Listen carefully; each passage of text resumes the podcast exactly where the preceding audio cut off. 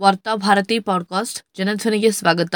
October ಏಳು, ಎರಡು ಸಾವಿರದ ಇಪ್ಪತ್ತ್ಮೂರು ಶನಿವಾರದ ವಾರ್ತಾಭಾರತಿ ಸಂಪಾದಕೀಯ. ಪತ್ರಿಕಾ ಧರ್ಮ ಪಾಲಿಸುವುದು ದೇಶದ್ರೋಹದ ಕೃತ್ಯವೇ? ಕತ್ತಿ ಪರದೇಶಿಯಾದರೆ ಮಾತ್ರ ನೋವೇ? ನಮ್ಮವರೇ ಹದ ಹಾಕಿ ತಿವಿದರದು ಹೂವೆ? ದೇಶದ್ರೋಹದ ಕಾಯ್ದೆಯ ವಿಷಯದಲ್ಲಿ ಕುವೆಂಪು ಅವರ ಮೇಲಿನ ಸಾಲು ಅಕ್ಷರಶಃ ನಿಜವಾಗಿದೆ.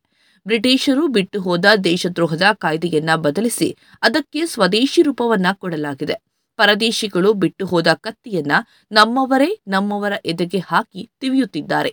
ಸಾಮಾಜಿಕ ಹೋರಾಟಗಾರರು ಪತ್ರಕರ್ತರಿಗಾಗಿಯೇ ಈ ದೇಶದ್ರೋಹಿ ಕಾನೂನನ್ನ ಉಳಿಸಿಕೊಳ್ಳಲಾಗಿದೆ ಎನ್ನುವ ಆರೋಪಗಳು ಕೇಳಿಬರ್ತಿವೆ. ಉಳಿದಂತೆ ದೇಶಕ್ಕೆ ಬಾಂಬ್ ಬಿಟ್ಟ ಆರೋಪಗಳನ್ನು ಎದುರಿಸುತ್ತಿರುವವರಿಗೆ ಚುನಾವಣೆಯಲ್ಲಿ ಟಿಕೆಟ್ ನೀಡಿ ಅವರನ್ನ ಸಂಸತ್ನೊಳಗೆ ತಂದು ಕೂರಿಸಲಾಗಿದೆ. ಕಳೆದ ಹತ್ತು ವರ್ಷಗಳಿಂದೀಚೆಗೆ ದೇಶದ್ರೋಹದ ಆರೋಪದಲ್ಲಿ ಬಂಧಿತರಾಗಿರುವ ಪತ್ರಕರ್ತರು ಸಾಮಾಜಿಕ ಹೋರಾಟಗಾರರ ಸಂಖ್ಯೆ ದೊಡ್ಡದು. ಇದೀಗ ನ್ಯೂಸ್ ಕ್ಲಿಕ್ ವೆಬ್ ಪೋರ್ಟಲ್ ಸಂಪಾದಕರ ಬಂಧನ ಮತ್ತೆ ದೇಶದ್ರೋಹದ ವ್ಯಾಖ್ಯಾನದ ಚರ್ಚೆಯನ್ನ ಮುನ್ನೆಲೆಗೆ ತಂದಿದೆ. ಬ್ರಿಟಿಷರ ಕಾಲದಲ್ಲಿ ಅವರ ಸರ್ವಾಧಿಕಾರವನ್ನು ಶೋಷಣೆಯನ್ನ ಪ್ರಶ್ನಿಸಿದ ಪತ್ರಿಕೆಗಳ ಮೇಲೆ ದೇಶದ್ರೋಹದ ಕಾಯ್ದೆಯನ್ನ ದಾಖಲಿಸಿ ಅವರನ್ನ ಬಂಧಿಸುವುದು ಸಹಜವಾಗಿತ್ತು. ಯಾಕೆಂದ್ರೆ ಬ್ರಿಟಿಷ್ ಸರ್ಕಾರ ಭಾರತದ ಜನರನ್ನ ಪ್ರತಿನಿಧಿಸ್ತಾ ಇರಲಿಲ್ಲ. ಅದು ದೂರದ ಇಂಗ್ಲೆಂಡ್ ರಾಣಿಯನ್ನ ಪ್ರತಿನಿಧಿಸ್ತಾ ಇತ್ತು. ಆದರೆ ಕಳೆದ ಹತ್ತು ವರ್ಷಗಳಿಂದ ನಾವೇ ಆರಿಸಿದ ನಮ್ಮದೇ ಸರ್ಕಾರದ ಭ್ರಷ್ಟಾಚಾರಗಳನ್ನು, ಜನವಿರೋಧಿ ನೀತಿಗಳನ್ನು ಪ್ರಶ್ನಿಸಿದರೆ ಅದನ್ನು ದೇಶದ ವಿರುದ್ಧ ನಡೆಸುವ ಸಂಚು ಎಂದು ಭಾವಿಸಿ ಪ್ರಶ್ನಿಸಿದವನ ಮೇಲೆ ಮೊಕದ್ದಮೆಗಳನ್ನು ದಾಖಲಿಸಲಾಗ್ತಿದೆ. ತಾವೇ ಆರಿಸಿದ ಸರ್ಕಾರದ ಅಕ್ರಮಗಳನ್ನು ಪ್ರಶ್ನಿಸುವ ಹಕ್ಕುಗಳನ್ನು ದೇಶದ್ರೋಹ ಕಾನೂನನ್ನ ಮುಂದಿಟ್ಟು ಕಿತ್ತುಕೊಳ್ಳುವ ಪ್ರಯತ್ನ ನಡೀತಾ ಇದೆ. ಸರ್ಕಾರೇತರ ಸಂಸ್ಥೆಗಳು ವಿದೇಶಗಳಿಂದ ದುಡ್ಡು ಪಡೆದುಕೊಂಡು ದೇಶದ ಅಭಿವೃದ್ಧಿಗೆ ಅಡ್ಡಗಾಲು ಹಾಕುತ್ತಿವೆ ಎಂದು ಮೊದಲು ಆರೋಪಿಸಿ ಹಲವು ಪರಿಸರ ಪರ ಸಂಘಟನೆಗಳ ಮೇಲೆ ಸರ್ಕಾರ ದಾಳಿ ನಡೆಸಿತು. ಅವುಗಳಿಗೆ ಬರುವ ವಿದೇಶಿ ನೆರವುಗಳಿಗೆ ಕಾನೂನುಗಳ ತೊಡಕು ತಂದು ಕಾರ್ಯಾಚರಿಸದಂತೆ ನೋಡಿಕೊಂಡಿತು.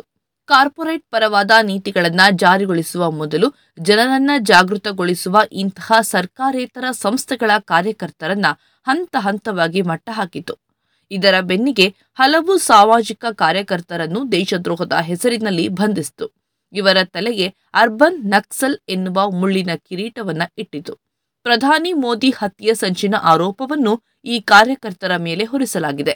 ಹತ್ಯೆ ಕುರಿತಂತೆ ಇಮೇಲ್ಗಳಲ್ಲಿ ಸಂದೇಶಗಳನ್ನ ಕಳುಹಿಸಿದ್ದಾರೆ ಎನ್ನುವ ಆರೋಪಗಳನ್ನೂ ಮಾಡಿದೆ.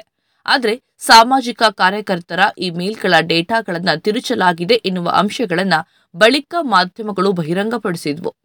ನ್ಯೂಸ್ ಕ್ಲಿಕ್ ಮೇಲೆ ದಾಳಿ ನಡೆಸುವ ಸಂದರ್ಭದಲ್ಲೂ ಇದೇ ತಂತ್ರವನ್ನ ಸರ್ಕಾರ ನೆಚ್ಚಿಕೊಂಡಿದೆ. ಸದ್ಯಕ್ಕೆ ನ್ಯೂಸ್ ಕ್ಲಿಕ್ ಮೇಲಿನ ಅತಿದೊಡ್ಡ ಆರೋಪ, ಅದು ಚೀನಾದಿಂದ ದೇಣಿಗೆಯನ್ನ ಸ್ವೀಕರಿಸಿದೆ ಎನ್ನುವುದು. ಎರಡನೆಯದಾಗಿ, ಕಾಶ್ಮೀರ ಮತ್ತು ಅರುಣಾಚಲ ಪ್ರದೇಶ ಭಾರತದ ಭಾಗವಲ್ಲ ಎಂದು ಬಿಂಬಿಸಲು ಅಮೆರಿಕದ ಉದ್ಯಮಿಯ ಜೊತೆಗೆ ಇಮೇಲ್ ವ್ಯವಹಾರ ನಡೆಸಿದೆ ಎಂದು ಆರೋಪವನ್ನು ಹೊರಿಸಲಾಗಿದೆ. ಆದರೆ, ಅದಕ್ಕೆ ಪೂರಕವಾಗಿರುವ ಯಾವುದೇ ದಾಖಲೆಗಳು ಬಹಿರಂಗವಾಗಿಲ್ಲ. ನ್ಯೂಯಾರ್ಕ್ ಟೈಮ್ಸ್ನಲ್ಲಿ ಕಳೆದ ಆಗಸ್ಟ್ನಲ್ಲಿ ಪ್ರಕಟವಾದ ಒಂದು ವರದಿಯನ್ನು ತಮ್ಮ ದಾಳಿಗೆ ಪೊಲೀಸರು ಪೂರಕವಾಗಿ ಬಳಸಿಕೊಂಡಿದ್ದಾರೆ. ತಮ್ಮ ವಿರುದ್ಧದ ಆರೋಪಗಳನ್ನು ಸಾಬೀತುಪಡಿಸಲು ಕೇಂದ್ರ ಸರ್ಕಾರ ವಿಫಲವಾಗಿದೆ ಎಂದು ನ್ಯೂಸ್ ಕ್ಲಿಕ್ ಸುದ್ದಿ ಜಾಲತಾಣ ಬುಧವಾರ ಸ್ಪಷ್ಟಪಡಿಸಿದೆ. ಬರೆ ಅನುಮಾನ ಶಂಕೆಗಳನ್ನ ಮುಂದಿಟ್ಟುಕೊಂಡು ನ್ಯೂಸ್ ಕ್ಲಿಕ್ನ ಮುಖ್ಯಸ್ಥರಾಗಿರುವ ಪುರಕಾಯಸ್ಥ ಮತ್ತು ಅಮಿತ್ ಚಕ್ರವರ್ತಿ ಅವರನ್ನ ಬಂಧಿಸಲಾಗಿದೆ ಎಂದು ಅದು ಆರೋಪಿಸಿದೆ. ಮುಖ್ಯ ಸಂಪಾದಕ ಪುರಕಾಯಸ್ಥಗೆ ಏಳು ದಿನಗಳ ಪೊಲೀಸ್ ಕಸ್ಟಡಿಯನ್ನ ನೀಡಲಾಗಿದೆ. ದೇಶದ್ರೋಹದ ಹೆಸರಿನಲ್ಲಿ ಈ ಹಿಂದೆ ಬಂಧಿಸಲ್ಪಟ್ಟ ಸಾಮಾಜಿಕ ಕಾರ್ಯಕರ್ತರು ಮತ್ತು ಪತ್ರಕರ್ತರ ಗತಿಯನ್ನ ನೋಡಿದವರಿಗೆ ಇದು ಅರ್ಥವಾಗಿ ಬಿಡುತ್ತದೆ. ವಿಚಾರಣೆಯ ಹೆಸರಿನಲ್ಲಿ ಪತ್ರಕರ್ತರನ್ನ ಜೈಲಿನೊಳಗಿಟ್ಟು ಮಾನಸಿಕವಾಗಿ ದೌರ್ಜನ್ಯಕ್ಕೀಡು ಮಾಡುವುದೇ ಈ ದಾಳಿಯ ಅಂತಿಮ ಗುರಿ. ನಾಲ್ಕು ಲಕ್ಷಕ್ಕೂ ಅಧಿಕ ಇಮೇಲ್ಗಳನ್ನ ತನಿಖೆ ಮಾಡಬೇಕಾಗಿದೆ ಎಂದು ಪೊಲೀಸರು ಹೇಳ್ತಿದ್ದಾರೆ. ಇದರ ಅರ್ಥ ತನಿಖೆ ವಿಚಾರಣೆಯ ಹೆಸರಿನಲ್ಲಿ ಪತ್ರಕರ್ತರನ್ನ ಜೈಲಿನಲ್ಲಿಟ್ಟು ಕೊಳಿಸುವುದು. ತಮ್ಮ ನಿರಪರಾಧಿತ್ವವನ್ನ ಪತ್ರಕರ್ತರು ಸಾಬೀತುಪಡಿಸಿ ಬಿಡುಗಡೆಗೊಳ್ಳುವ ಹೊತ್ತಿಗೆ ಅವರು ತಾವು ಮಾಡದ ತಪ್ಪಿಗೆ ಶಿಕ್ಷೆ ಅನುಭವಿಸಿ ಮುಗಿದಿರುತ್ತದೆ. ತಮಾಷೆ ಏನೆಂದ್ರೆ ನ್ಯೂಸ್ ಕ್ಲಿಕ್ ದೇಶದ್ರೋಹದ ಕೃತ್ಯಗಳಲ್ಲಿ ಇನ್ನೂ ಹಲವು ವಿಷಯಗಳು ಸೇರಿಕೊಂಡಿವೆ. ಅದರಲ್ಲಿ ಎರಡು ಸಾವಿರದ ಹತ್ತೊಂಬತ್ತರ ಲೋಕಸಭಾ ಚುನಾವಣೆಯ ಸಂದರ್ಭದಲ್ಲಿ ಚುನಾವಣೆಯ ಪ್ರಕ್ರಿಯೆಯನ್ನೇ ಅದು ನಾಶಪಡಿಸುವುದಕ್ಕೆ ಯತ್ನಿಸಿತ್ತಂತೆ. ಈ ಚುನಾವಣೆಯ ಸಂದರ್ಭದಲ್ಲಿ ಕೇಂದ್ರ ಸರ್ಕಾರದ ಜನವಿರೋಧಿ ಕೃತ್ಯಗಳ ಕುರಿತ ಹತ್ತು ಹಲವು ವಿಶೇಷ ವರದಿಗಳನ್ನು ವೆಬ್ಸೈಟ್ ಪ್ರಕಟಿಸಿತ್ತು. ಇವೆಲ್ಲವೂ ಪೊಲೀಸರ ಪಾಲಿಗೆ ಚುನಾವಣಾ ಪ್ರಕ್ರಿಯೆಯನ್ನು ನಾಶಪಡಿಸುವ ಸಂಚಿನಂತೆ ಕಂಡುಬಂದಿದೆ.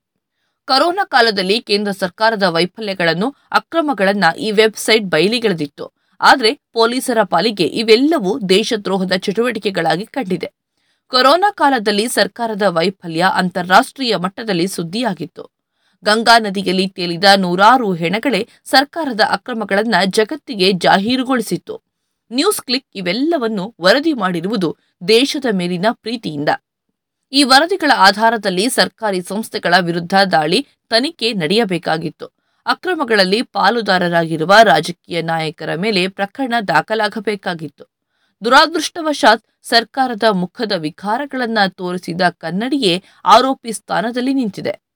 ಅದಾನಿ ಸಂಸ್ಥೆಗಳ ವಂಚನೆಯ ಬಗ್ಗೆ ಅಂತಾರಾಷ್ಟ್ರೀಯ ಮಟ್ಟದಲ್ಲಿ ಆರೋಪಗಳು ಕೇಳಿ ಬಂದಿವೆಯಾದರೂ ಈವರೆಗೆ ಅದರ ಯಾವುದೇ ಸಂಸ್ಥೆಗಳ ಮೇಲೆ ದಾಳಿಗಳು ನಡೆದಿಲ್ಲ. ರಫೇಲ್ ಹಗರಣದ ಕುರಿತಂತೆ ದೇಶದ ಹಿರಿಯ ಪತ್ರಕರ್ತರು ಆರೋಪಗಳನ್ನು ಮಾಡಿದಾಗಲೂ ಒಪ್ಪಂದದಲ್ಲಿ ಭಾಗಿಯಾದ ಅಂಬಾನಿ ಸಂಸ್ಥೆಗಳ ಮೇಲೆ ದಾಳಿಗಳು ನಡೆದಿಲ್ಲ. ಸಾಮಾಜಿಕ ಹೋರಾಟಗಳನ್ನು ನಡೆಸುವ ಸಂಸ್ಥೆಗಳಿಗೆ ವಿದೇಶಿ ಹಣ ಬರುತ್ತವೆ ಎಂದು ಆರೋಪಿಸಿ ಪದೇ ಪದೇ ದಾಳಿಗಳನ್ನು ನಡೆಸುತ್ತಿರುವ ಕೇಂದ್ರ ಸರ್ಕಾರ ಆರ್ಎಸ್ಎಸ್ ಸೇರಿದಂತೆ ಸಂಘ ಪರಿವಾರದ ವಿವಿಧ ಸಂಘಟನೆಗಳಿಗೆ ಬರುವ ಹಣದ ಮೂಲದ ವಿರುದ್ಧ ಈವರೆಗೆ ಯಾವುದೇ ತನಿಖೆಗಳನ್ನ ಮಾಡಿಲ್ಲ. ಕೇಸರಿ ಭಯೋತ್ಪಾದನೆಗಳು ದೇಶದಲ್ಲಿ ತಲೆ ಎತ್ತಿದ್ದು, ಅವುಗಳಿಗೆ ನಿಗೂಢ ರೀತಿಯಲ್ಲಿ ಹಣ ಹರಿದು ಬರುತ್ತಿದೆ ಎನ್ನುವ ಆರೋಪಗಳಿಗೆ ಕೇಂದ್ರ ಸರ್ಕಾರ ಕಿವುಡಾಗಿದೆ. ಅಷ್ಟೇ ಅಲ್ಲ, ಸರ್ಕಾರದೊಳಗಿರುವ ಗಣ್ಯರೇ ಕೇಸರಿ ಸಂಘಟನೆಗಳ ಬೆನ್ನಿಗೆ ನಿಂತಿದ್ದಾರೆ. ಲಡಾಖ್ನಲ್ಲಿ ದಾಂಧಲೆಗಳನ್ನು ನಡೆಸುತ್ತಿರುವುದು ನ್ಯೂಸ್ ಕ್ಲಿಕ್ ಮಾಧ್ಯಮದ ಪತ್ರಕರ್ತರಲ್ಲ, ಚೀನಾ ಸೈನಿಕರು. ಅವರನ್ನ ನಮ್ಮ ಗಡಿಯೊಳಗೆ ಬಿಟ್ಟವರು ಅಪರಾಧಿಗಳೇ ಹೊರತು ಅದನ್ನ ಬಹಿರಂಗಪಡಿಸಿದ ಮಾಧ್ಯಮಗಳಲ್ಲ. ಭೂಪಟಗಳ ವಿಷಯದಲ್ಲಿ ಚೀನಾದ ಗಿಡಿಗೇಡಿತನಗಳಿಗೆ ಸಮರ್ಥವಾಗಿ ಉತ್ತರಿಸಲಾಗದೆ ದೇಶದ ಪುಟ್ಟ ಮಾಧ್ಯಮಗಳ ವಿರುದ್ಧ ಗದೆಯನ್ನ ಬೀಸುವ ಮೂಲಕ ಕೇಂದ್ರ ಸರ್ಕಾರ ಮುಖ ಉಳಿಸಿಕೊಳ್ಳಲು ನೋಡ್ತಾ ಇದೆ.